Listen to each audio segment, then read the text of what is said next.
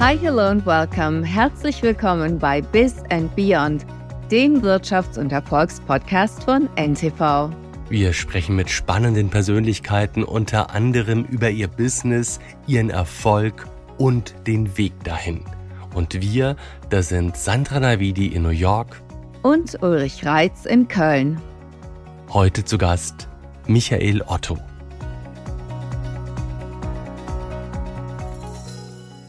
Herr Dr. Otto, Sie sind seit Jahrzehnten hm, aktiv, haben den Otto-Konzern geformt, nach vorne gebracht und ähm, stehen immer noch dem Aufsichtsrat vor. Ähm, wie lange wollen Sie das noch machen?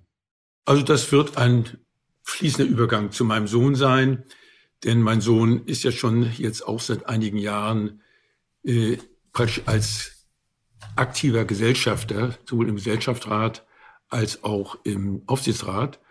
Und von der Seite ist er auch an vielen Themen, natürlich gerade an digitalen Themen dran, hat auch bei uns unser Startup About You, was äh, sehr zügig ein Einhorn wurde, äh, mitgegründet, so dass mein Sohn also von der Seite schon aktiv engagiert ist. Aber auf der anderen Seite ist er dabei, auch eine sehr große Stiftung zu gründen und möchte da auch erstmal die Basis haben, bevor er dann noch stärker einfach in die Unternehmensgruppe einsteigt. Und das wird ein fließender Übergang sein. Was sind die Vorteile oder auch die Herausforderungen eines Familienunternehmens? Sie haben ja auch viele verschiedene Familienzweige. Der Vorteil ist, dass in Familienunternehmen man sehr schnell Entscheidungen treffen kann. Und der Vorteil ist auch, dass wir in Familienunternehmen langfristig denken. Das heißt, wir denken immer gleich über Generationen und nicht in Quartalen. Und das äh, hat dann den Vorteil, dass wir dann auch teilweise langfristig investieren und nicht davon ausgehen, dass nur im nächsten Jahr sofort die Rendite da sein muss, sondern dass wir sagen, äh, die Weichen müssen gestellt sein und in diesen Jahren wollen wir dann auch entsprechend die Erträge davon haben. Also ich glaube, dieses langfristige Denken, das ist ein, ein wichtiger Vorteil und sicherlich auch im Hinblick auf die Mitarbeiterinnen und Mitarbeiter, die dann eben wissen, da steht auch jemand dahinter. Und da gibt es auch eine Person, die ansprechbar ist und äh, wo wir gegebenenfalls auch dann mal mit, mit Sorgen, Problemen, gerade dann auch sowohl über Betriebsrat natürlich, aber auch äh, direkt persönlich, weil man mit vielen Mitarbeitern und Mitarbeitern ja auch über die Jahre in persönlichen Kontakt steht, zu einem kommen kann. Also ich glaube, dieses Gefühl, äh, irgendwo eine große Familie zu sein, auch wenn die bei uns natürlich schon recht groß geworden ist, das ist schon auch noch ein Vorteil. Jetzt machen das Konzerne börsennotierte Konzerne anders und schreiben trotzdem Milliardengewinne. Äh, ist das, ist das renditeträchtiger, wenn man weniger so mh, hm, verankert agiert, wie Sie das tun als Familienunternehmen?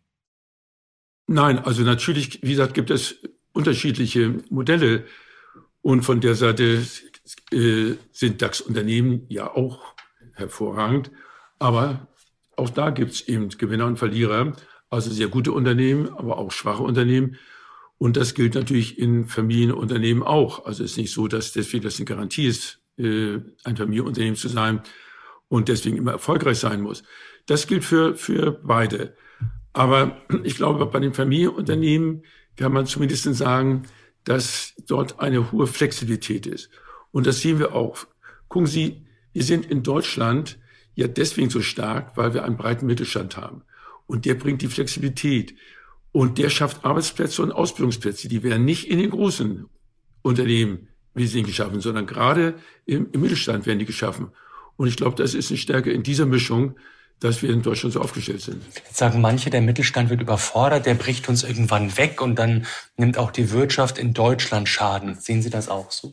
Nein, sehe ich nicht so, denn der Mittelstand hat äh, immer wieder bewiesen, dass er innovativ ist, flexibel ist, wir haben hier im Mittelstand einige Weltmarktführer und ich glaube, das äh, zeichnet ihn aus. Wir haben auch letzten Endes hier eine ganze Reihe Start-ups.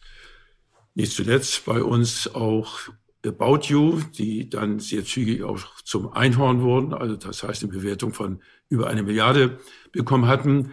Aber auf der anderen Seite haben wir natürlich nicht den großen Markt wie USA, so dass dort natürlich sehr viel äh, schneller und stärker Wachstum möglich ist in einem so großen Markt als sagen wir, in einem deutschen Markt oder in dem nach wie vor immer noch zersplitterten europäischen Markt.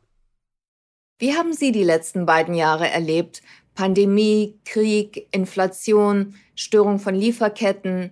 Also ich muss sagen, ich habe selten solche Extreme erlebt wie gerade in den letzten zwei, drei Jahren. Wir haben während der Pandemie zwei Jahre Wachstumsraten gehabt. Äh, da kann ich mich kaum erinnern, äh, dass wir die in der Größenordnung äh, gehabt haben früher. Vielleicht nach der Wiedervereinigung, als dann plötzlich die, die sogenannte DDR damals das heißt, also die neuen Bundesländer dazu kamen, das hat auf jeden Fall damals auch einen unwahrscheinlichen Umsatzschub gegeben. Aber jetzt während der Pandemie hatten wir zwei Jahre, die waren wirklich äh, exorbitant. Natürlich auch mit allen Problemen verbunden. Wir konnten gar nicht so schnell liefern, wie die Nachfrage war, vor allem weil die Lieferkette teilweise äh, gestört war, dass dann ganze Häfen, besonders in China, geschlossen waren und äh, die Ware gar nicht rauskam. Das war also das eine Extrem. Und dann das letzte Jahr, da waren dann wiederum Einbrüche, gerade natürlich im Onlinehandel, beim E-Commerce, die teilweise natürlich vorhersehbar waren. Denn ganz klar, wenn man in den Jahren, wo viele stationäre Läden geschlossen waren, äh, dann natürlich Rückenwind hatte und besonders hohe Zuwachsraten hatten, musste man von ausgehen, wenn alle stationären Läden wieder geöffnet haben, dass da natürlich auch viele Konsumenten wieder in die stationären Läden gehen, dass man also ein bisschen Rückgang hat. Aber dieser deutliche Rückgang, der war auch nicht erwartet worden, denn da kam natürlich der Ukraine-Krieg äh, zusammen, da kam die Inflation, dann die äh, Energieengpässe mit den entsprechenden Preissteigerungen, die Konsumzurückhaltung, weil die Konsumenten natürlich, äh, klar, wenn man ängstlich ist, wenn man nicht weiß, was die Zukunft bietet, dann hält man sich erstmal zurück. Ist ja ein ganz verständliches Verhalten. Das heißt, es kam also sehr viel zusammen. Also es waren schon zwei äh, extreme Phasen. Jetzt ähm, sind Sie 80 Jahre alt und haben Jahrzehnte hier im Unternehmen verbracht. Wenn Sie an bemerkenswerte Ereignisse denken, was blieb Ihnen äh, sonst noch besonders in Erinnerung? Wo sagen Sie in Ihrem Berufsleben, das war eine besonders positive Überraschung, die hat mich vielleicht sogar geprägt? Also eine hatte ich äh, gerade ja auch angesprochen, die Wiedervereinigung. Das war natürlich wirklich eine Phase, wo wir einfach nur schauen mussten, irgendwo Lagerfläche zu bekommen. Ich sage mal, wir haben praktisch äh, in den neuen Bundesländern jede Scheune, die wir kommen konnten, angemietet, um überhaupt äh, Lagerflächen zu haben, weil wir konnten natürlich als Versender von heute auf morgen in allen Haushalten sein mit unseren Katalogen. Während natürlich der stationäre Handel Jahre brauchte, um Einzelhandelsgeschäfte aufzubauen. Es waren ja nur sehr, sehr begrenzte Anzahl von Einzelhandelsgeschäften. Ähm, auch da waren natürlich einige Discounter, die dann in Scheunen schon mal äh, angeboten haben. Aber das heißt, da war natürlich der große Vorteil. Das war schon eine besondere Situation. Dann war für uns sicherlich auch die Internationalisierung äh, schon herausfordernd, aber auch spannend, die wir schrittweise erst in Europa, dann in den USA gemacht haben. Und dann sicherlich die Digitalisierung, wo wir ja auch schon sehr früh, nämlich 1995, mit unserem gesamten Sortiment online waren. Da hatten es von unseren Kunden unter ein Prozent überhaupt Zugang zum, zum äh, äh, Internet. Äh, aber umgekehrt sahen wir, dass da eigentlich die Zukunft des Distanzhandels äh, drin liegt und haben dort investiert und hatten dann aber auch die Zeit, um über Jahre dann unserem Konzern schrittweise zu einem digitalen Konzern zu entwickeln. Und sagen wir mal, die Wettbewerber, die glaubten, das können wir in zwei, drei Jahren machen, gut, die gibt's heute nicht mehr. Was mir teilweise leid tut, natürlich gerade bei Familienunternehmen, die dann auch vom Markt verschwunden sind. Aber das war für uns wir, der große Vorteil, dass wir sehr früh eingestiegen sind. Aber die Amerikaner haben es mitunter geschafft. Amazon, die sind in zwei, drei Jahren, haben die sich wirklich am Markt ja ganz gut etabliert. Ja, ich, wenn ich sage, die früheren Mitbewerber, dann meine ich die großen Versender. C.S. Robert, Montgomery ist verschwunden, C.S. Robert, kein Versandhandel mehr. Wenn ich in äh, Deutschland schaue, unsere großen Mitbewerber äh, gibt es nicht mehr. Haben Sie zum Teil aufgekauft, Witt, Bauer, andere, ne? Die, das ist richtig, haben wir zum Teil aufgekauft, andere sind verschwunden, wo wir teilweise die Namensrechte dann äh, übernommen haben. Oder äh, sehen Sie auch in, in, in England, äh, Littlewoods und so weiter. Die großen Versender, äh, die gibt's heute nicht mehr. Das neue digitale Unternehmen, das ist was anderes. Die sind natürlich neu aufgekommen. Aber wie gesagt, ich sprach jetzt von einem äh, Transformation von einem klassischen Versender zu einem digitalen Konzern. Und das ist uns Gott sei Dank gelungen. Wie schlagen Sie sich im internationalen Wettbewerb vor allem gegen Amazon? Ich glaube, äh, wir handeln richtig, indem wir nicht versuchen, Amazon zu kopieren, sondern indem wir versuchen, ein eigenes Modell zu haben. Und äh, wir stellen eben fest, dass durchaus äh, Kunden und Kundinnen auch Alternativen suchen. Also es ist nie so, dass nur ein Unternehmen, ein großes Unternehmen in einem Markt äh, reüssiert, sondern mindestens zwei, wenn nicht mehr Unternehmen eine Chance haben. Und wir stellen auch fest bei unserem Otto.de Plattform, bei unserem Marktplatz, dass wir auch viele Einzelhändler bekommen, die auch eine Alternative wollen oder sogar eventuell nur zu uns wollen, weil sie sagen, sie finden unser Auswahlprinzip, wie wir die Einzelhändler äh, bei uns auf die Plattform nehmen, äh, finden sie eben besonders richtig und wichtig. Vielleicht einige Ausführungen dazu. Wir unterscheiden uns von Amazon einmal, dass wir sehr viel persönlicher sind. Das heißt, wir haben eben auch noch eine telefonische Kundenberatung, die insofern wichtig ist, weil man im Internet nicht alle Informationen geben kann. Also wenn zum Beispiel eine Kundin sagt, sie möchte einen DVD-Player kaufen, hat noch einen äh, älteren Verstärker, ob das zusammen funktioniert, das können Sie im, im, im Internet nicht nachlesen, sondern da ist eben dann äh, äh bei uns die Fachberatung, die sagt, ja gut, wenn Sie das Kabel XY nehmen, dann können Sie Ihren alten Verstärker noch nutzen. Das heißt also hier die persönliche Beratung ist ein wichtiges Thema. Ähm, das zweite ist, dass wir sehr stark das Thema Nachhaltigkeit bei uns haben. Das heißt, wir haben, haben jetzt, äh, wenn ich mal nur auf, auf otto.de gehe, haben wir 600.000 nachhaltige Produkte. Wir wollen hier mit Abstand der nachhaltigste Anbieter werden. Und wir selektieren auch die äh, Einzelhändler oder Markenproduzenten, die auf unseren Marktplatz kommen, sie müssen auf jeden Fall in Deutschland äh, eine Meldung haben, angemeldet sein. Das heißt, äh, hier äh, eine Niederlassung haben, hier ihre Steuern zahlen, hier erreichbar sein, wenn eine Beschwerde da ist und nicht anonym in Ausland oder in, in China. Und sie müssen auch bestimmte äh, Kriterien bei uns, Nachhaltigkeitskriterien, Umweltsozialkriterien unterschreiben. Also das ist bei uns die Auswahl und da unterscheiden wir uns. Das hört sich an, als ob Sie stark auf den Faktor Mensch setzen. Haben Sie vor, künstliche Intelligenz einzusetzen oder inwieweit tun Sie das vielleicht schon? Ja, also künstliche Intelligenz ist für uns natürlich ein ganz äh, wichtiges Thema. Äh, gut, wir haben das ähm, äh, heute natürlich eingesetzt in äh, ja, äh, Predictive Analytics zum Beispiel. Also das heißt, wir äh, in der ganzen Bestands- und Nachfragevorhersage, so dass wir dann einfach bessere Warenverfügbarkeit haben und dass wir dann äh, weniger Reste haben. Ähm, das ist natürlich ein, ein wichtiges Thema. Aber im Hinblick auf Kunden, äh, das ist genau richtig, was Sie ansprechen, dass wir sagen, zum Schluss müssen wir immer schauen, was will die Kundin, was will der Kunde. Darauf müssen wir fokussieren. Das ist das Einzige, was für uns Leitprinzip sein kann. Und da haben wir ganz stark auch bei uns die Individualisierung vorangebracht, gerade über künstliche Intelligenz. Das heißt, wir wissen über das Kaufverhalten, über die Klicks, für was interessiert sich die Kundin besonders oder der Kunde. Und die Produkte bekommt sie auch als erstes zu sehen. Auch wenn neue Ware reinbekommt, bekommt sie erst das zu sehen, was für sie besonders interessant ist, bevor sie alles andere natürlich dann auch bekommt oder sich sowieso alles anschauen kann. Aber das heißt hier, und das kann man auch nur über künstliche Intelligenz äh, machen. Dann natürlich neue Themen wie Augmented Reality, also erweiterte Realität. Hier haben wir zum Beispiel, waren wir auch in Deutschland der Erste, der äh, dort eine App haben, wo wir Möbel anbieten.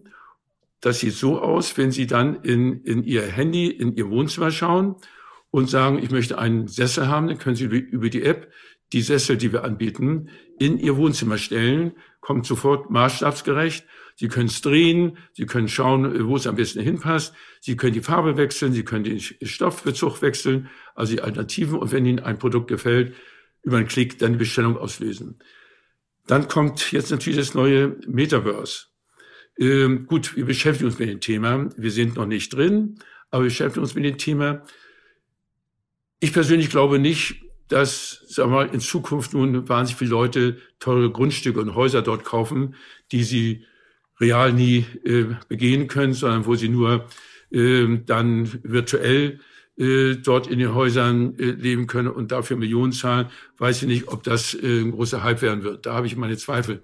Aber zum Beispiel, dass man sich selbst mit seiner Körpergröße und Form als Avatar äh, ins äh, Metaverse stellt und dann Mode anprobieren kann. Ob es einem steht, ob es einem passt, also Passform, aber auch Mode, ob es zur Haarfarbe äh, und äh, zu, zu einem persönlich eben steht. Äh, das kann ich mir vorstellen, dass da Themen drin sind. Das ist zumindest ein Thema, mit denen wir uns jetzt beschäftigen. Wenn Sie noch mal am Anfang Ihrer beruflichen Karriere stünden, was würden Sie anders machen? Also ich würde eigentlich nichts anders machen, äh, denn ich habe mir nach dem Abitur äh, habe ich mir sehr genau überlegt, was ich eigentlich in meinem Leben machen möchte. Ich bin mit dem Unternehmen meines Vaters aufgewachsen, äh, habe als als äh, Schüler schon gejobbt bei uns äh, im Unternehmen und bin damit aufgewachsen. Und mein Vater hatte auch immer gesagt, äh, das übernimmst du später mal. Aber zum Abitur habe ich mir dann nochmal oder nach dem Abitur die Frage gestellt, willst du das eigentlich wirklich? Oder für mich wäre alternativ wäre auch noch der Arztberuf, also das Medizinstudium in Frage gekommen. Und äh, das äh, war für mich dann die Frage. Nein, ich habe mich dann für den Unternehmerberuf entschieden, weil mich daran eigentlich fasziniert, dass man beide Gehirnhälften braucht. Auf der einen Seite das analytische, äh, rechenhafte, auf der anderen Seite auch das Kreative. Denn ein Unternehmen aufzubauen oder weiterzuentwickeln ist ein kreativer Prozess. Und das finde ich bis heute faszinierend, eigentlich, dass beide Gehirnhälften gefragt und gefordert sind. Und das macht mir nach wie vor Spaß. Aber würden Sie sagen, dass Sie heute der bessere Manager sind als, als damals, weil Sie ja, viel Erfahrung gesammelt haben? Also der bessere ist vielleicht falsch gesagt. Äh, denn äh, es gibt heute Start-up-Unternehmerinnen und Unternehmer, die sensationell gut sind, die tolle Ideen haben und es super aufbauen. Also deswegen würde ich nicht mit mit äh, Begriffen wie besser oder schlecht arbeiten. Aber natürlich ähm, kommt einem gewisse Erfahrung zugute.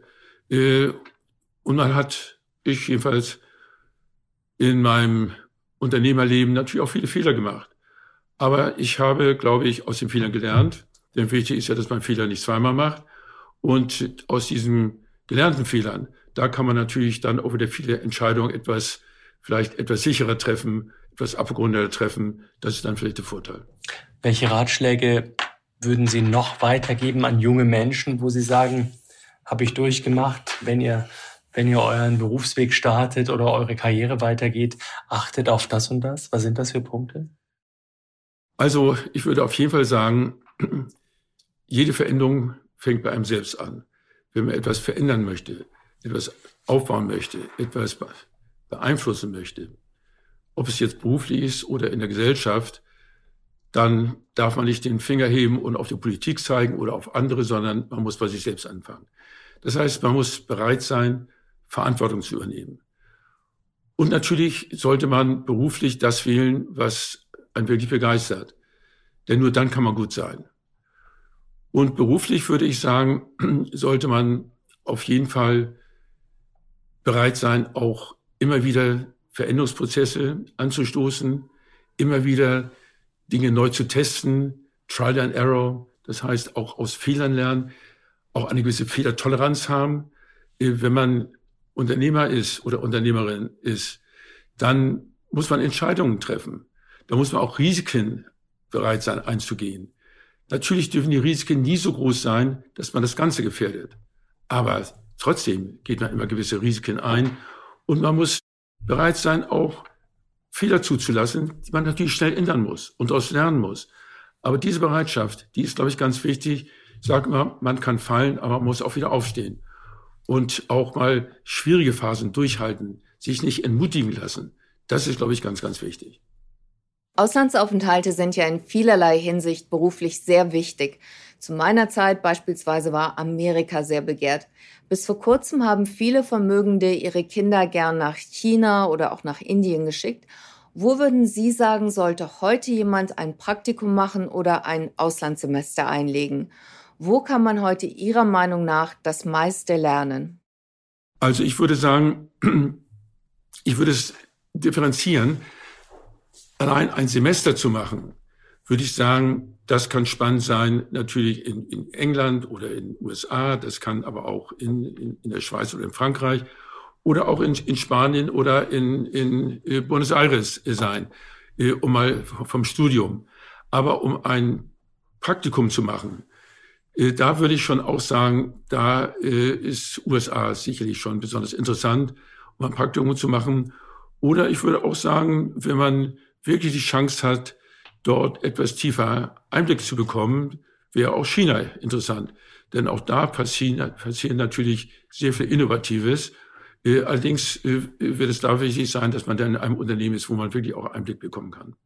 Herr Dr. Otto, Sie gehören zu den vermögendsten Deutschen. Wie wichtig ist Ihnen Geld? Und was würden Sie sagen, ist die größte Fehlwahrnehmung, die Durchschnittsbürger über Vermögende haben? Also ich würde sagen, Geld spielt natürlich insofern eine Rolle, dass man über Geld unabhängig wird. Und darum finde ich wichtig, müssen wir im Grunde auch jedem ermöglichen, dass er aus eigener Kraft einen gut bezahlten Job bekommt, um damit ihm seinen Lebensunterhalt zu verdienen oder auch den Lebensunterhalt seiner Familie und damit eben auch unabhängig zu sein. Das finde ich ganz, ganz wichtig, äh, dass man diese Möglichkeit bekommt. Das ist wiederum dann die Frage der Bildungsgerechtigkeit wo wir in Deutschland noch sehr viel mehr machen können, machen müssen. Aber äh, das finde ich also ganz entscheidend. Da spielt Geld schon eine Rolle. Äh, wenn jetzt größere Vermögen sind, dann glaube ich, äh, es trifft auch eine gewisse Verantwortung für unsere Gesellschaft ein. Dass man äh, dann auch sagt, wenn ich die Chance gehabt habe, ein Vermögen aufzubauen, dann habe ich eigentlich auch eine Verantwortung für die Gesellschaft, dass ich auch etwas der Gesellschaft zurückgebe.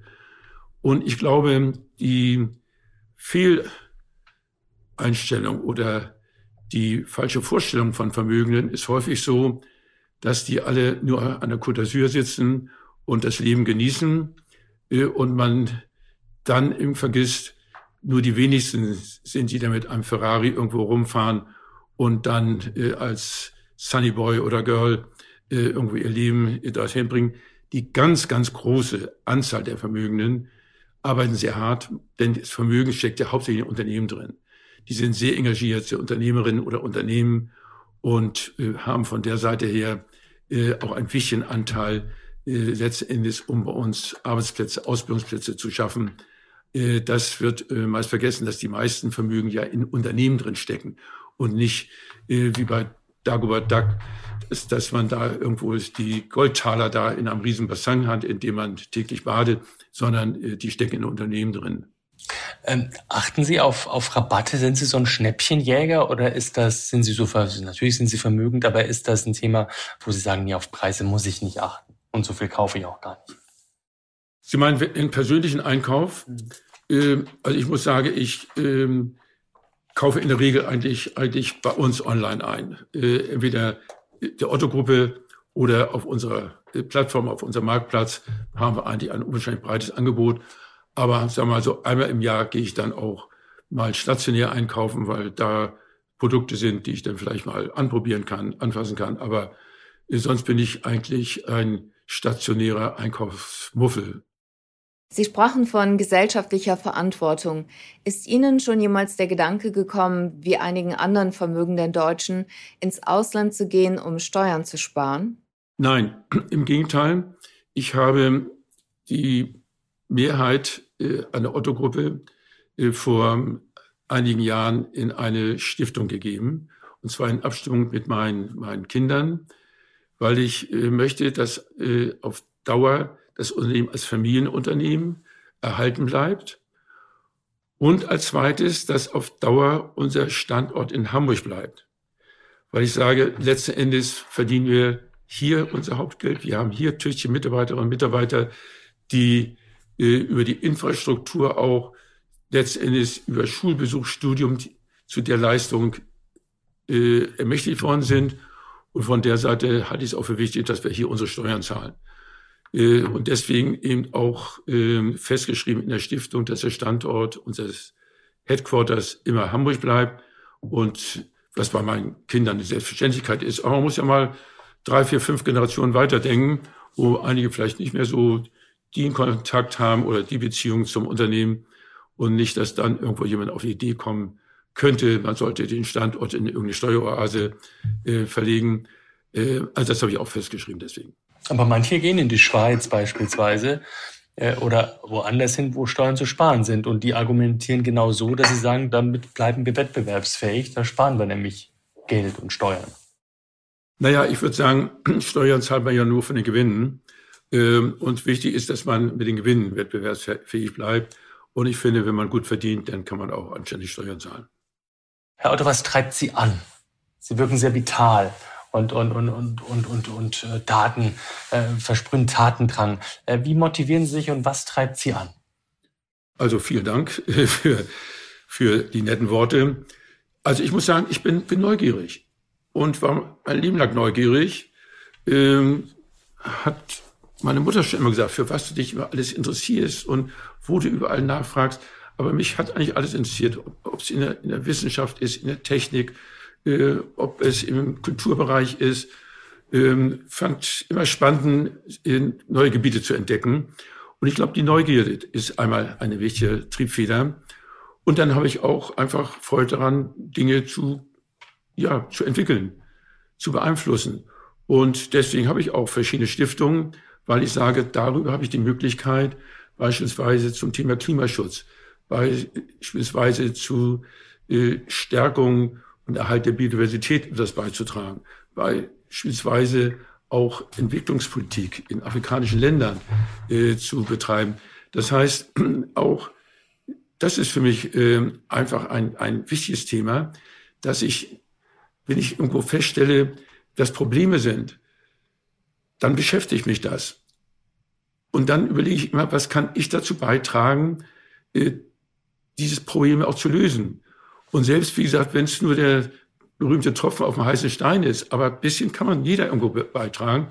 Und dann, äh, ja, habe ich im Laufe der Jahre einfach verschiedene Stiftungen gegründet, initiiert und ähm, darüber einfach äh, die Möglichkeit zu haben, Dinge positiv voranzutreiben, also auch äh, hier in eine Verbesserung, ja, in unserer Gesellschaft mitzuwirken. Man soll sie nicht überschätzen, aber zumindest die Möglichkeiten, die man hat, die soll man auch nutzen. Und das hat mir eigentlich immer Freude bereitet.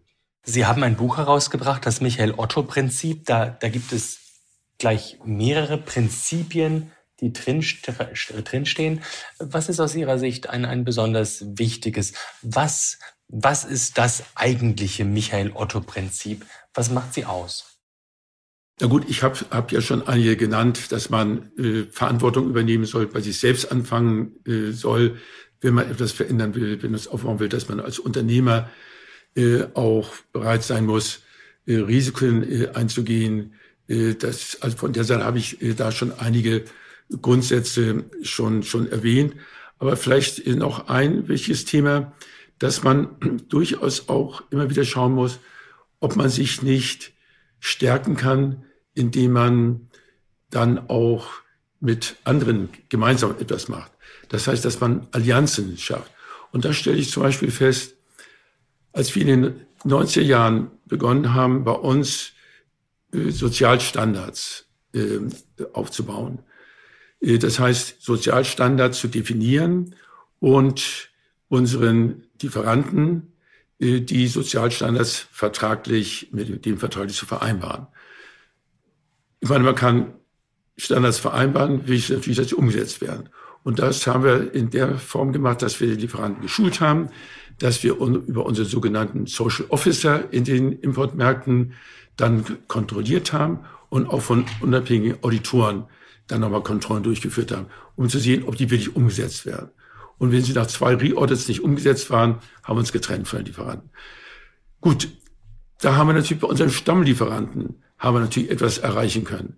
Aber bei Lieferanten, wo wir, sagen wir mal, zwei, drei Prozent ihres Umsatzes äh, genommen haben, die haben natürlich gesagt, warum, warum sollen wir hier für die Firma Otto da extra nur alles hier bei uns ändern, äh, haben wir natürlich keine Chance gehabt. Und da habe ich dann in der 90er Jahre die Vorstandsvorsitzende der großen deutschen Einzelhandelsunternehmen eingeladen und habe gesagt, das sind unsere Sozialstandards. Ich finde, wir können überall Wettbewerb machen, aber nicht bei Umwelt- und Sozialstandards. Lassen Sie uns doch gemeinsam machen.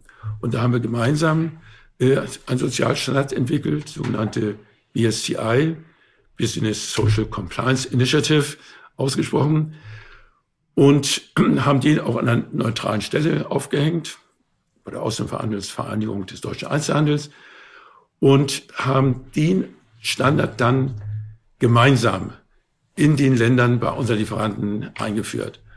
Und das bedeutete für Lieferanten, wenn sie nach Deutschland und später Europa, inzwischen sind über 3000 Einzelhändler und Markenproduzenten in Europa, die diesen Standard haben, wenn sie dahin exportieren wollen, kommen sie an dem Standard nicht vorbei. Und da haben wir natürlich eine Durchsatzkraft. Da haben wir eine Durchsatzkraft. Dass natürlich immer noch einige Sweatshops auch irgendwo Abnehmer finden, ist klar. Aber wir haben die wesentlichen Lieferanten. Die haben wir zumindest dann in diesem Standard drin. Und das zeigt eben, Allianzen sind notwendig. Alleine kann man das überhaupt nicht erreichen, kann man nur gemeinsam erreichen. Das ist also auch für mich ein weiterer Grundsatz. Ich könnte mehrere Beispiele bringen, aber das würde die Zeit vielleicht etwas überziehen. Herr Dr. Otto, Sie sind eine deutsche Legende und wir danken Ihnen ganz herzlich, dass Sie uns spannende Einblicke gegeben haben in Ihr Leben und in Ihr Lebenswerk. Und da können wir eigentlich nur schließen mit den Worten, Otto finde ich gut. Vielen Dank, vielen Dank für die netten Worte und auch herzlichen Dank für die guten, lebendigen Fragen. Auch alles Gute. Herr Otto, danke. Sehr gern geschehen. Danke Ihnen. Tschüss. Tschüss. tschüss. Vielen Dank, dass Sie mit dabei waren. Wir würden uns sehr freuen, wenn Sie unseren Podcast Bis and Beyond abonnieren würden und auch beim nächsten Mal wieder mit von der Partie sind. Sie hörten Bis and Beyond, den Wirtschafts- und Erfolgspodcast von NTV. Produziert wird dieser Podcast von Andolin Sonnen aus dem Team der Audio Alliance. Die Redaktion übernahmen Sandra und ich. Vielen Dank fürs Zuhören und bis in zwei Wochen. Tschüss.